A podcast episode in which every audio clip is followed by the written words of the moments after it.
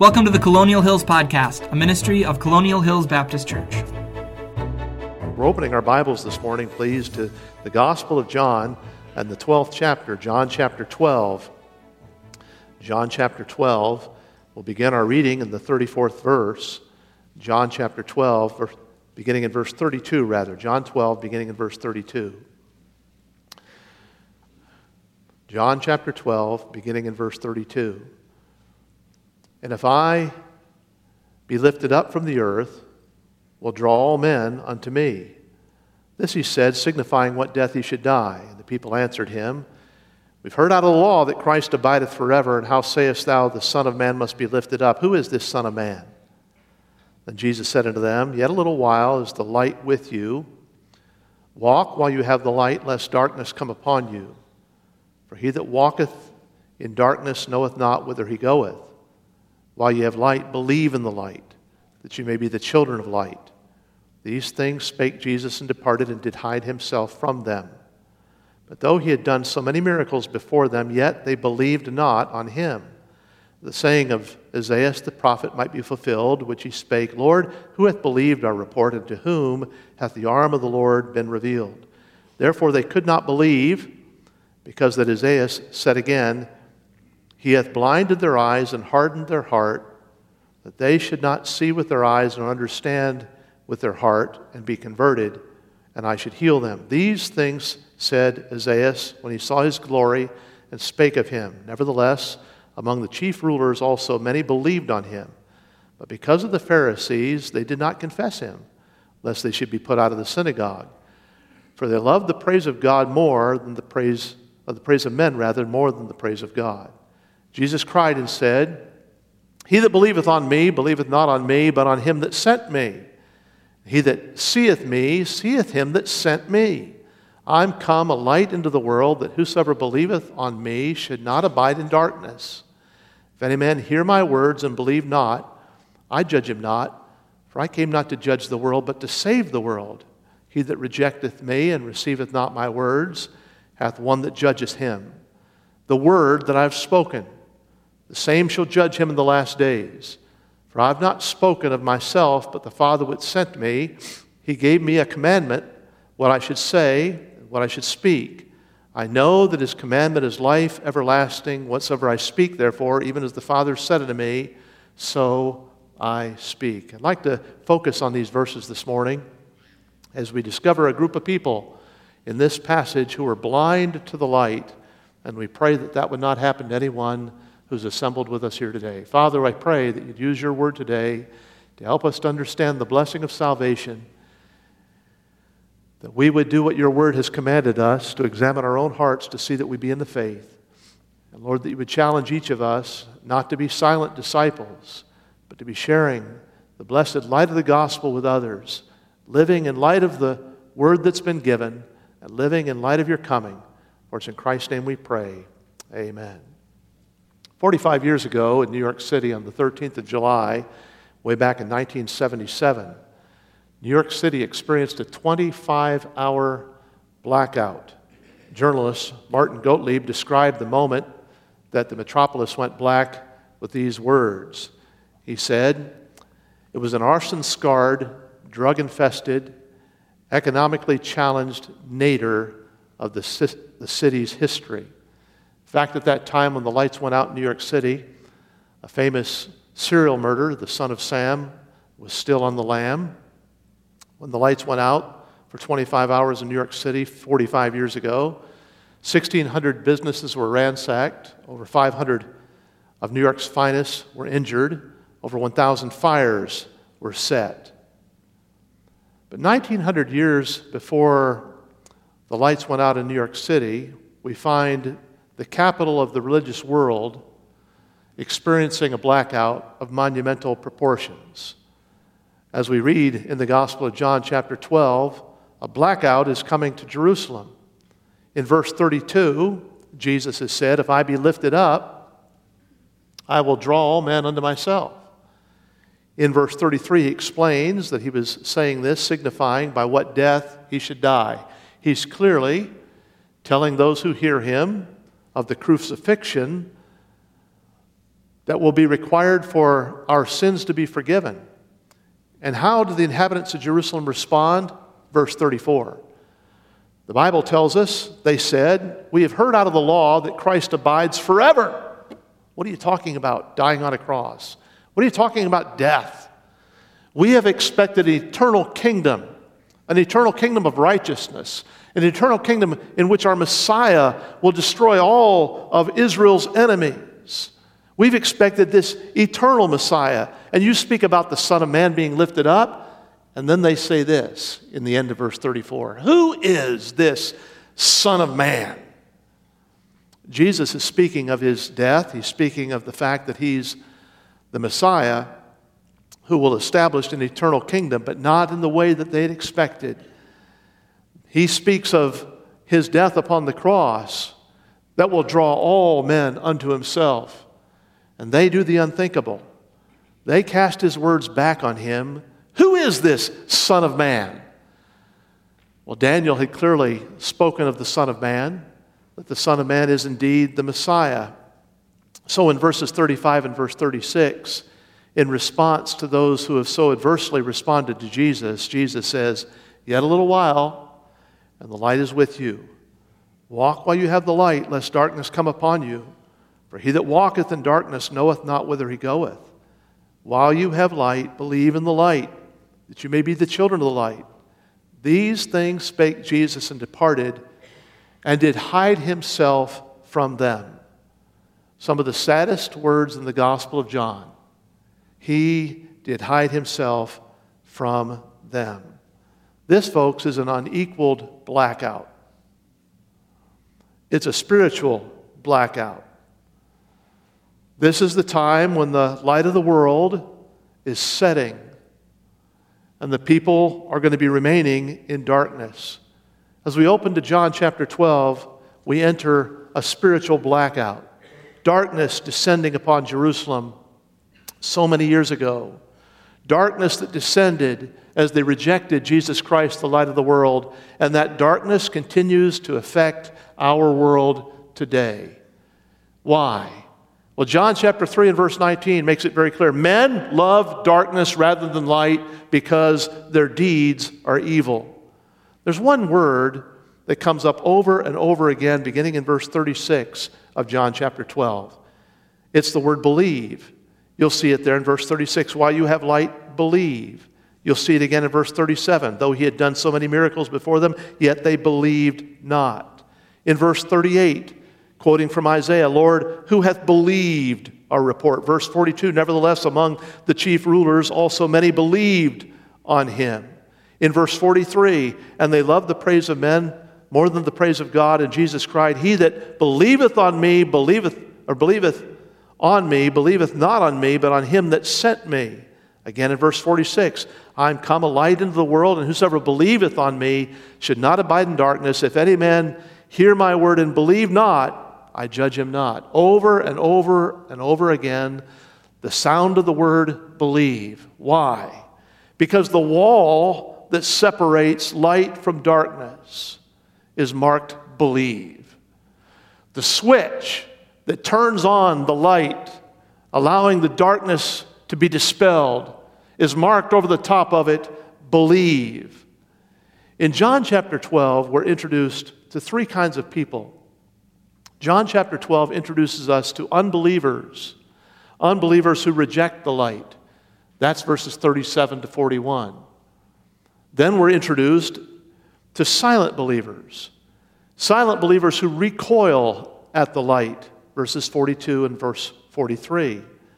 And finally, true believers, true believers who rejoice in the light in verses 44 through 46. John chapter 12 is going to end with a stern warning of judgment.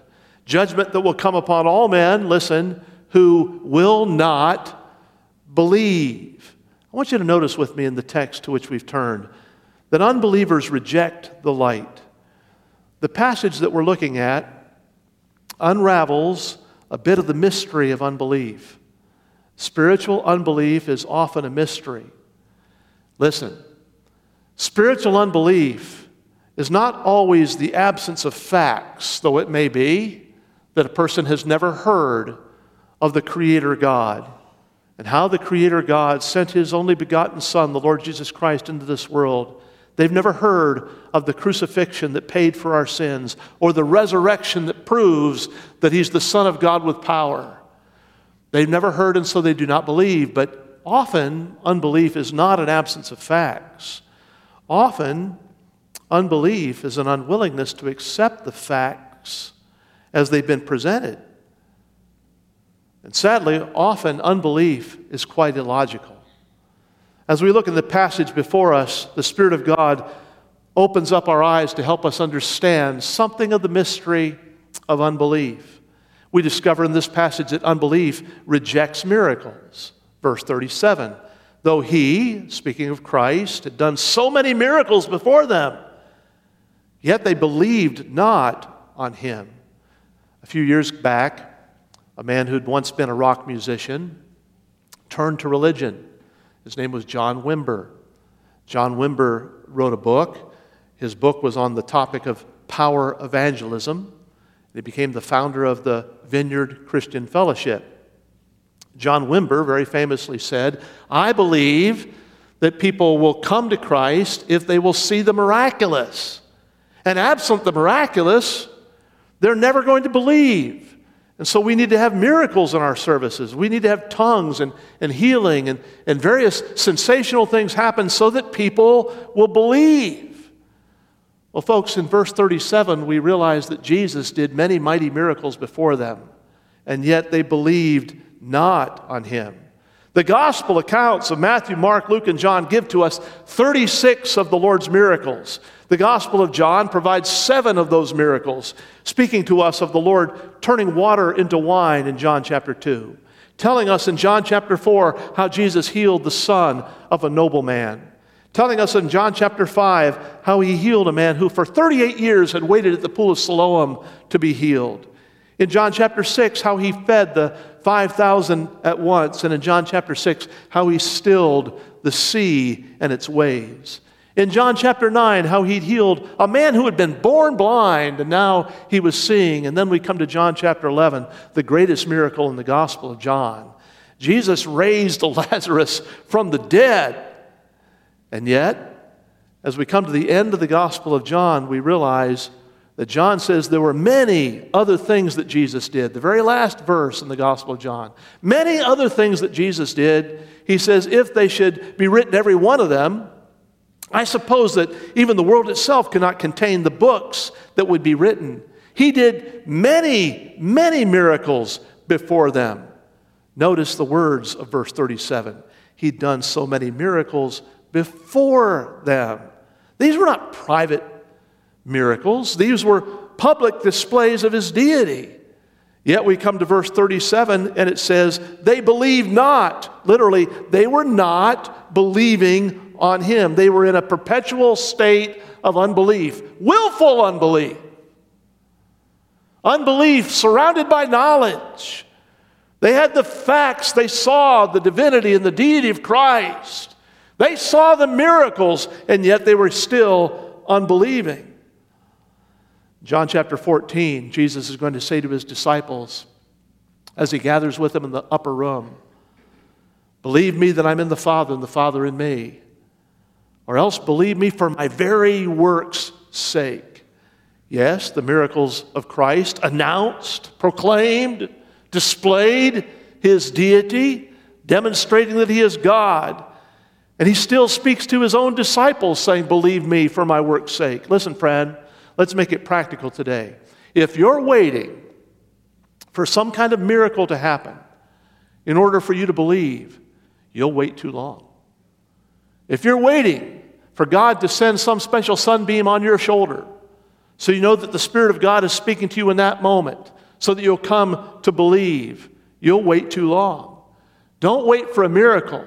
A miracle will not convince you if you're not convinced already of the claims of Christ that He died in our place, that He was buried, and that He rose again. There's a danger today lurking about us the danger of feeling led religion. The danger of feeling led religion is looking for some kind of spiritual zap to cause us to step over into a place of greater obedience and belief. No, friend. Faith comes by hearing, and hearing by the Word of God. Our faith is grounded in what God's Word has said. And if you've heard God's Word and not yet believed, would you today believe? Perhaps there are some who are saying, Oh, if I could only have something that would convince me. Jesus spoke in Luke chapter 16 of the rich man. People have called him for many years Dives, which means rich, and Lazarus, and how that Dives in hell lifts up his eyes being in torments. And do you remember what he said? He said to Abraham, Abraham, have mercy and send Lazarus to dip his finger in the water and quench my, my tongue. I'm, I'm tormented in this flame. Abraham says, No, that can't happen. Between us and you, there's a great gulf fixed. And Dives thinking about his five brothers who are still on earth. He cries out, Abraham, Abraham, if you'd send someone back from the dead for my five brothers so that they would believe. And Abraham responds, No, even if one were to raise from the dead, they would not believe. Don't expect a miracle to cause an unbeliever to step over. It's the Word of God that has the power to cause you to step over. And God so loved the world that He gave His only begotten Son, that whoever believes in Him will not perish but have everlasting life. Unbelief will reject miracles, and unbelief will reject revelation. Look again at verse 38 that the saying of Isaiah the prophet might be fulfilled, which he spake, Lord, who hath believed our report? He's quoting from Isaiah chapter 53 and verse 1, here in John chapter 12 and verse 38. Isaiah had cried out, having been a prophet of God and having served the Lord faithfully under the reign of many different kings. He cries out, Who hath believed our report? And we circle the word report there. He's speaking of the revelation that had been given by God through the prophets. And he looks around in his culture and he says, There are so very few that are coming to believe. Unbelief stubbornly rejects the revelation of God. What revelation? Unbelief rejects the revelation of God that we see every night when the stars are on display. The heavens are declaring the glory of God. Unbelief rejects the revelation of God every day when the sun is shining, for the firmament is showing his handiwork. Unbelief rejects the conscience that he's placed within us, for Ecclesiastes tells us he's placed eternity in our hearts. And unbelief rejects the Christ who displays God to us. Hebrews chapter 1 begins in verse 1 God, who at sundry times and in divers manners spoke unto us in times past by the prophets, has in these last days spoken unto us by his Son. But unbelief rejects the Son, the Lord Jesus Christ. Unbelief rejects the revelation of God. Did you know that today in America, only 20% of the people living in our country, only 20% believe that the Bible is the literal Word of God? What's most disconcerting is the fact that just five years ago, 24% answered that they believed the Bible was the Word of God. As we see the numbers plummeting, we need to be rem- reminded that unbelief will reject the revelation of God, and unbelief will reject God's power. And to whom, Isaiah 53 and verse 1 says, as it's being quoted here in verse 38, and to whom is the arm of the Lord revealed? Isaiah is crying out, Is there no one who will see the strength of God's arm? Unbelief rejects the salvation that the power of God provides. Unbelief is like the person who's out in the waters flailing and drowning. When a lifeguard comes and safety is offered and they turn away, the arm of God has been revealed, the strength of God to salvation has been offered, and unbelief pushes away. Verse 37 they believed not on him. They believed not on him. But look at verse 39. Therefore, they could not believe. Here we face a conundrum. They believe not. Well, you can't blame them because verse 39 says they could not believe. They believe not, but they could not believe.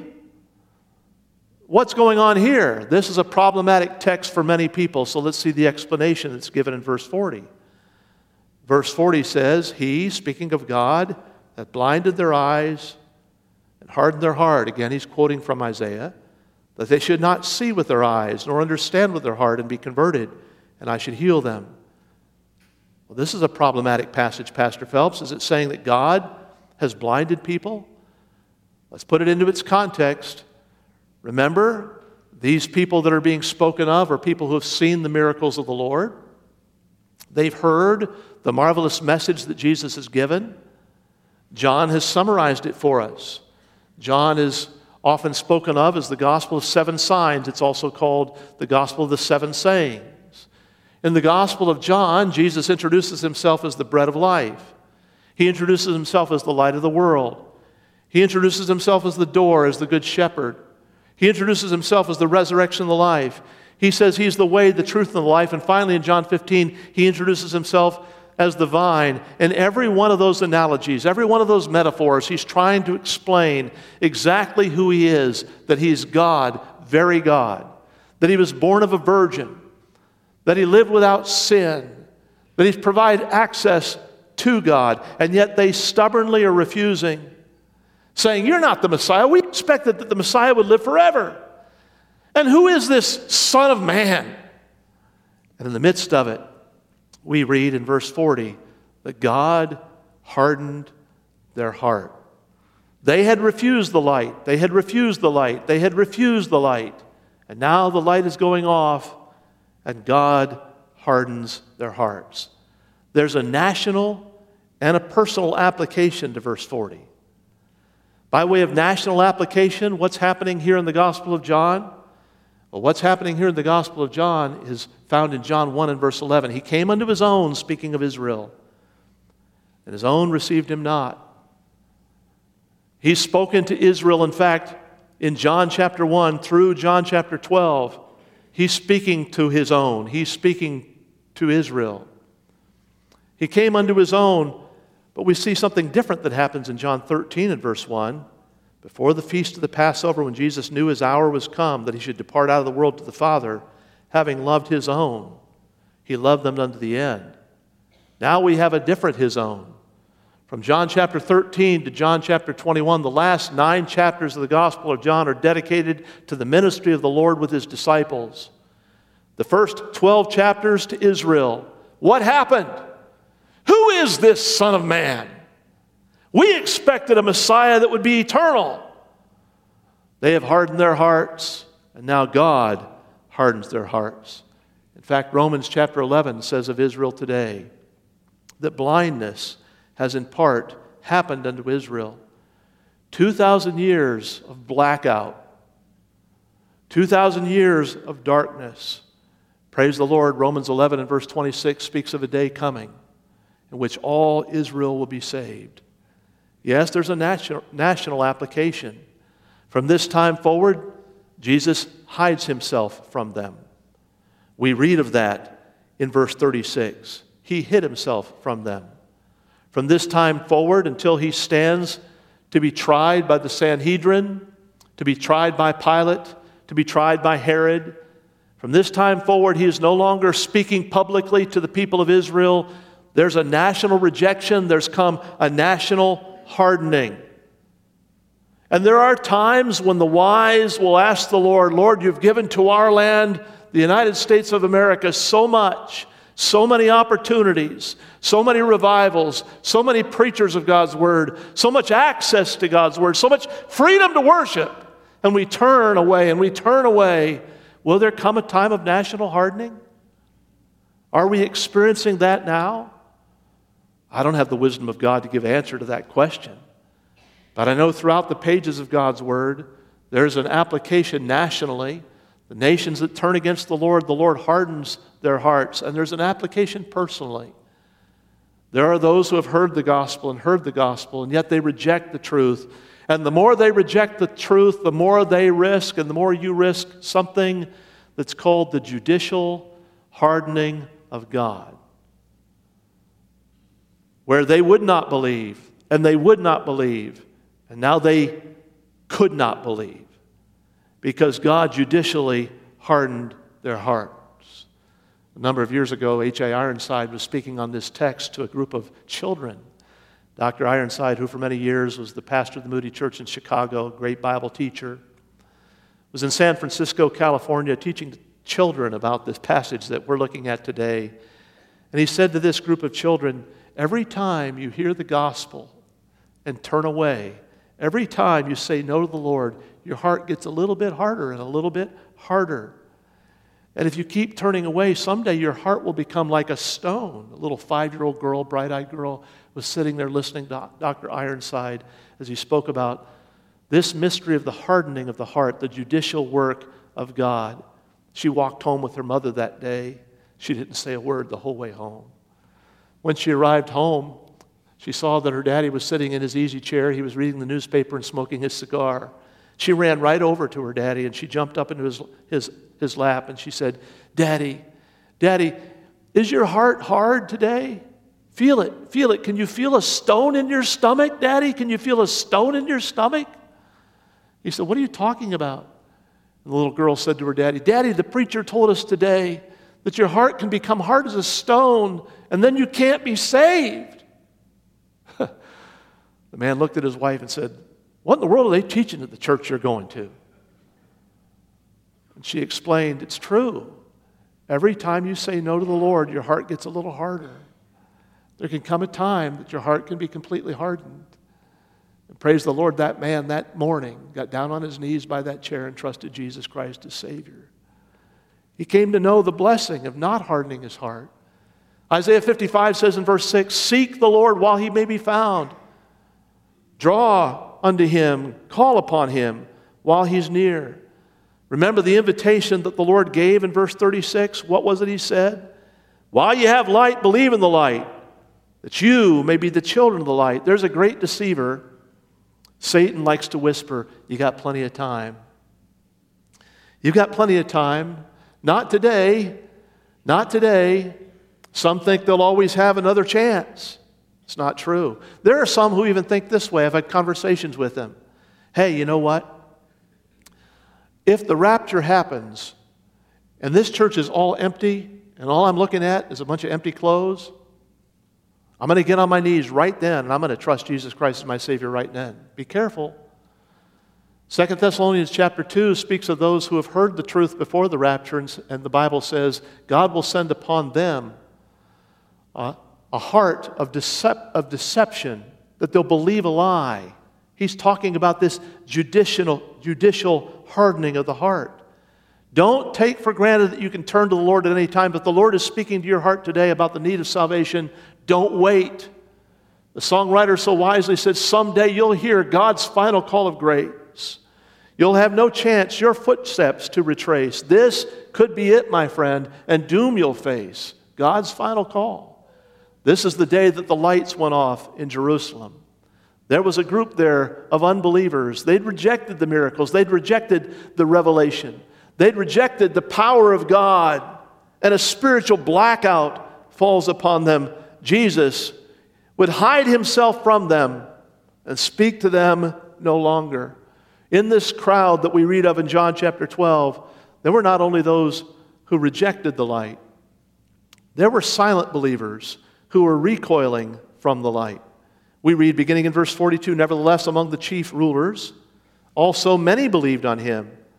But because of the Pharisees, they did not confess him, lest they should be put out of the synagogue. For they loved the praise of men more than the praise of God. How sad. Verse 42 Many believed, but they did not confess. They were silent believers. What caused their silence? Well, clearly they feared being ostracized. Verse 42 tells us. Among the chief rulers, many believed, but because of the Pharisees, they would not confess, lest they should be put out of the synagogue. Thank the Lord, we have the story in John chapter 3 of a silent believer by the name of, Rabbi Nicodemus who came to Jesus by night. And he began his conversation by saying, We know that you're sent from God. For no one can speak as you speak except God sent him. Nicodemus at that time in his life preferred the shadows rather than standing in the sunshine with Jesus. The Bible tells us in the end of the Gospels of two rabbis Nicodemus, the one who came to Jesus by night, and Joseph of Arimathea. How those two stepped out of the shadows and stepped up and requested the body of the Lord. But in the passage before us, there are many who are believing but we're silent. Be careful, friend. If the claims of the gospel have struck your heart and you believe that Jesus is God, if you believe that He died in your place and the only way to heaven is through Him and you've not trusted in Him, you need to step out of the shadows and not be a silent believer any longer. Jesus, after all, said, Whosoever therefore will confess me before men, him will I confess also before my Father which is in heaven. But whoever will deny me before men, him will I deny before my Father which is in heaven. Some feared being ostracized. Others were focusing more on having the praise of men than having the praise of God. Verse 43 they loved the praise of men more than the praise of God. They sought acceptance, they sought honor. They wanted to be a somebody, they wanted to be esteemed. The Word of God says, Set your affection on the things above and not on the things of the earth. We are promised in the epistle that's written to Timothy if you suffer, you will reign with him. If you deny him, he will deny you. Don't sell your soul for the compliment of a friend or even a stranger. These silent disciples stayed silent. Yes, Nicodemus and Joseph of Arimathea would step out of the shadows, but all the time of fellowship with the Savior that had been lost, Yes, they would enjoy seeing him again after his resurrection, but all the opportunity to bring their friends to Christ to know the one true God. Are you a silent believer? Have you told others of your love for the Lord? The ancient poet said, Jesus, shall it ever be a mortal man ashamed of thee? Ashamed of thee, whom angels praise, whose glories shine through endless days? Till then, nor is my boasting vain. Till then I boast a Savior slain. And oh, may this my glory be, that Christ is not ashamed of me. In the crowd there were unbelievers. In the crowd there were silent believers. In the crowd on the day that the lights went off in Jerusalem, there were true believers who came to rejoice in the light. The final verses of John chapter 12 provide for us really a condensation of the, of the message that Jesus Christ has been sharing over and over and over again, a summary, if you will, of the message of the gospel. So let's read it very carefully and see what we can discover. Verse 44 Jesus cried and said, He that believeth on me, believeth not on me, but on him that sent me. And he that seeth me, seeth him that sent me. I'm coming, come a light into the world that whosoever believeth on me should not abide in darkness. Notice, a person believes in God only by believing in Jesus. Verse 44 He that believeth on me, believeth not on me, but on him that sent me. Jesus is declaring his deity. He's declaring his equality with the Father. He's saying that those who believe on him believe in God. And those who do not believe in him do not believe in God, not the true God, not the Creator God. A number of years ago, I was meeting with a, a Hindu man, seeking to share with him the gospel. He said something very perceptive. He said this The Hindu religion, with its million gods, is like a buffet. I can go through the buffet and I can take on my plate so many different flavors. He said, Your Christianity is not a buffet. Your Christianity is only Christ. He's the only God you worship. I could have jumped out of my seat and said, Amen. That's exactly right. That's exactly right. Unfortunately, there are those who have not yet understood that Jesus said, I am the way. That's exclusive. I am the truth. That's exclusive. I am the life. And he said, And no man comes to the Father but by me. There's no other way to heaven given among men whereby we must be saved. I had a conversation a number of years ago with a man who said this to me. He said, You know, religion's like a wheel. The hub is God, and on the outside of the wheel, but there are spokes, and every different religion is just a spoke to get to God. No, the Word of God declares there's no other name under heaven given among men whereby we must be saved. Jesus says in John chapter 10, Verily, verily, I say to you, he that entereth not by the door to the sheepfold, but climbeth up some other way, the same is a thief and a robber. The message of the gospel is believe on the Lord Jesus Christ, and thou shalt be saved. As we look in this text, there are believers who understand that a person sees God only by seeing Jesus. There's no other way to see God. In verse 45, we read, And he that seeth me seeth him that sent me. Jesus is the exclusive revelator of God. No one sees God except through him. In John chapter 14, Philip is going to be asking, Show us the Father, and it suffices us. And Jesus is going to answer, Philip, have I been so long a time with you and you do not know me? If you've seen me, you've seen the Father. Jesus is telling us here that a person is delivered from darkness only through him. In verse 46, I am come a light into the world, that whoever believes on me should not abide in darkness. Jesus, only Jesus, is the light of the world. And only Jesus is the light of eternity. The book of the Revelation, chapter 21, tells us there's a day that the sun is going out, but Jesus, the Lamb, is going to be the light of the heavenly city. Jesus is the one who delivers us from darkness, that we can walk in the light as He is the light and have fellowship one with another. And a person escapes judgment only by believing in Jesus. Look at verse 47. If any man hear my words and believe not, I judge him not. I'm not come to judge the world, but to save the world. This is true of his first coming. He didn't come as a judge, he came as a lamb. He didn't come as a conqueror, he came as a sacrifice. But in his second coming, he comes not as a lamb, but as a lion, and he comes to conquer and to rule. And so, as he says, I came not to judge the world, but to save the world. He that rejecteth me, watch it, and receiveth not my words, hath one that judges him.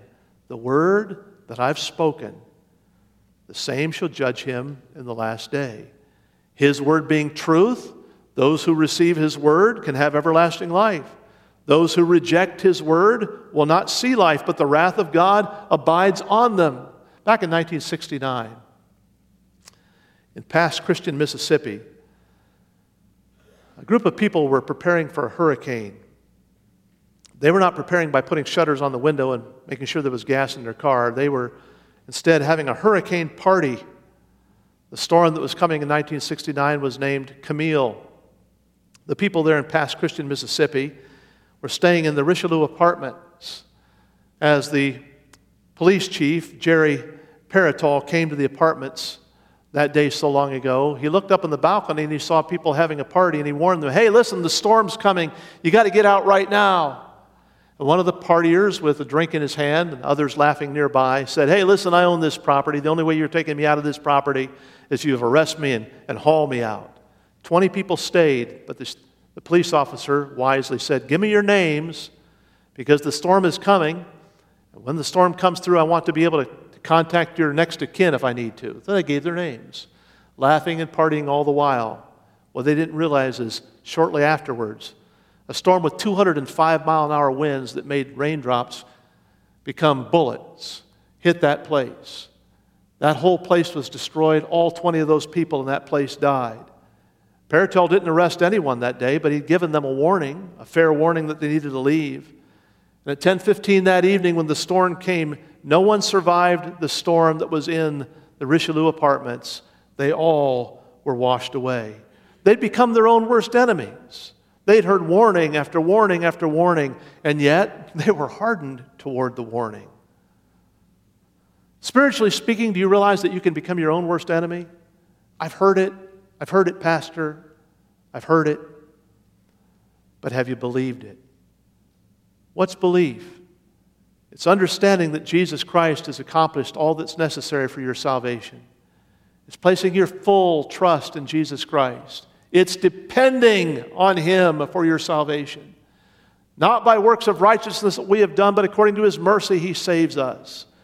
Someday the lights are going to go out in the world. Where will you be when the blackout comes? Will you be walking in the light as He is the light, having fellowship with Him? Have you placed your dependence in Jesus and Jesus alone? Some say, Well, I'd like to have a miracle. Don't depend on a miracle. The miracles didn't persuade the gathering of people who were around. The, I'd like to hear more. Friend, if you've heard John 3:16, you've heard enough. God so loved the world that he gave his only begotten son that whoever believes in him will not perish but have everlasting life. Put your dependence upon Christ and put your dependence upon Christ today. Will you receive the arm of his power this morning and accept the offer of salvation that he gives? Or are you a silent disciple, huddling in the shadows, thankful for what you know, but not realizing that you're missing out on the great blessing of having fellowship with Him being able to bring others to Him. Dear friend, this morning, realize that there is one way to salvation Jesus is the only way. This podcast has been a ministry of Colonial Hills Baptist Church, a church home for all people. If what you've heard has been an encouragement to you, please subscribe on iTunes, Spotify, or Google Podcasts. If you'd like to connect with Colonial or find more resources, you can find us online at colonialindy.org. You can also check us out on Facebook and Twitter. Thanks for joining us today, and we hope to see you next time on the Colonial Hills Podcast.